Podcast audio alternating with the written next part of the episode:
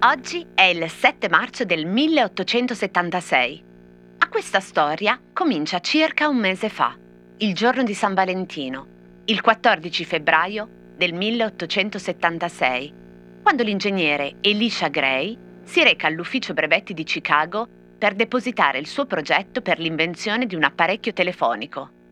Solo che oggi, 7 marzo 1876, viene registrato il brevetto del telefono che riporta come nome dell'inventore non Elisha Gray, ma Graham Bell. Cos'è successo tra il 14 febbraio 1876 e il 7 marzo dello stesso anno?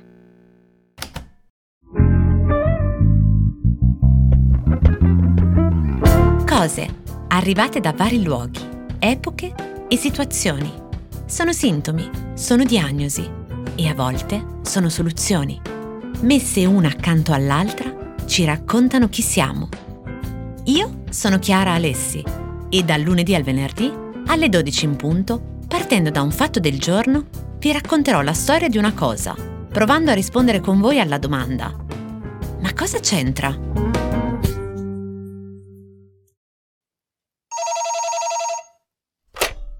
Pronto? Cosa c'entra Elisha Gray con Gran Bell? Niente.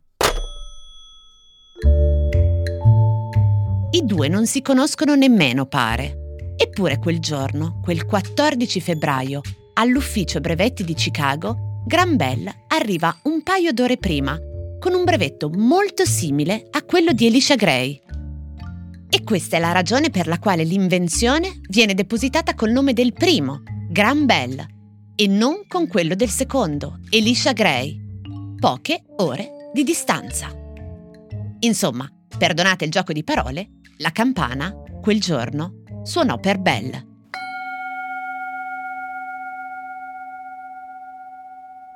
Questo è un esempio che porto spesso ai miei e miei studenti per ragionare su un'ossessione che molte volte ha chi approccia il design. Come faccio a proteggere un mio progetto dalle copie? I brevetti aiutano? Ora, cominciamo da qui. Che le copie siano un attestato di successo, quasi qualcosa da augurarsi, lo possono affermare in effetti solo quei progettisti che fanno numeri da capogiro e che quindi non sono realmente penalizzati in senso economico dal fatto che circolino delle copie. Quindi diciamo che le massime dei maestri valgono poco come risposta agli studenti e alle studenti. In questo senso, secondo me, se si vogliono difendere le copie, è più ragionevole pensare allora che le copie aiutino a far circolare, spesso a prezzi più accessibili, cose che altrimenti non avrebbero raggiunto un pubblico altrettanto ampio. Pensiamo alla lampada a arco dei fratelli Achille e Pier Giacomo Castiglioni, che ha innumerevoli imitazioni, o il letto Natalì di Vico Magistretti, che a un certo punto Mondo Convenienza mise in distribuzione a un prezzo bassissimo rispetto all'originale. Va detto però che sia Floss, l'azienda produttrice dell'arco, sia Flu, quella produttrice del letto di Magistretti, quando intentarono cause legali, le vinsero sempre. Ma non per una questione di brevetto in questi casi, che nel design durano 20 anni e quindi in molti casi erano già scaduti, ma perché sono stati considerati come opere d'arte, con un diritto d'autore vero e proprio. Però pensiamo anche a quanto l'apertura di certi brevetti e la loro condivisione hanno o avrebbero fatto sì che certe invenzioni vitali circolassero più velocemente e soprattutto si migliorassero dell'apporto di altri, come in un sistema open source. Pensiamo, in questo caso, per esempio, ai vaccini. Ma l'esempio del telefono di Elisha Gray e Graham Bell mi serve anche per un'altra ragione. Cioè per provare a spiegare che certe volte, e più spesso di quanto si pensi, non si tratta di copie, di rubarsi il progetto, cioè, ma nemmeno di totali coincidenze del caso. Quando si dice che un'idea era nell'aria, insomma, non è una frase campata appunto per aria, ma ha della logica.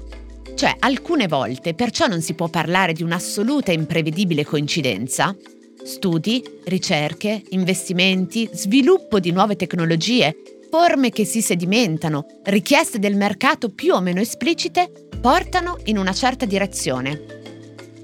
Sicuramente è una coincidenza che Elisha Gray e Graham Bell arrivassero proprio lo stesso giorno e nello stesso ufficio brevetti. Ma non è per caso che avvenne nello stesso periodo, come al fondo, al fondo, al fondo, non avviene davvero per caso nessuna invenzione. I brevetti aiutano quindi? Beh, dipende da in chi ti immedesimi in questa storia. Mettiamo che tu ti chiami Antonio Meucci e nel dicembre del 1871 ti rechi nell'ufficio brevetti di New York per depositare la tua invenzione. Un brevetto temporaneo per un telegrafo parlante, molto simile nel funzionamento a quelle invenzioni di Chicago di cinque anni dopo. Mettiamo però che per il rinnovo del brevetto ti chiedano un ammontare di dollari di cui tu non disponi Cosa risponderesti alla domanda sull'utilità dei brevetti? Che sono il tuo peggior nemico, perché dovrai aspettare più di 100 anni perché il Congresso degli Stati Uniti ti riconosca come inventore ufficiale del telefono. Questo se sei Meucci. Sposti Con sinistra! Prima fila ginocchio! Caricate! Avete un ultimo desiderio? Potrei fare una telefonata. Pronto Mario? Come stai? Io bene, bene. Sono con degli amici. Sì, sì, sta bene. No, è l'altro, il piccolo. Cosa vuoi? Corre dappertutto, poi suda e s'ammala. No, domenica non vengo. Per fare 30 km ci vogliono tre ore. Dai, parliamone per telefono che conviene. Scusi, non si potrebbe avere una sedia? Grazie. E se sei Elisha Gray? Beh, Elisha Gray non è riconosciuto come padre del telefono alla fine, nemmeno dopo cent'anni. Ma si può dire che abbia trovato una certa soddisfazione a rifarsi con il fratellino minore del telefono. Perché Elisha Gray è l'inventore del fax.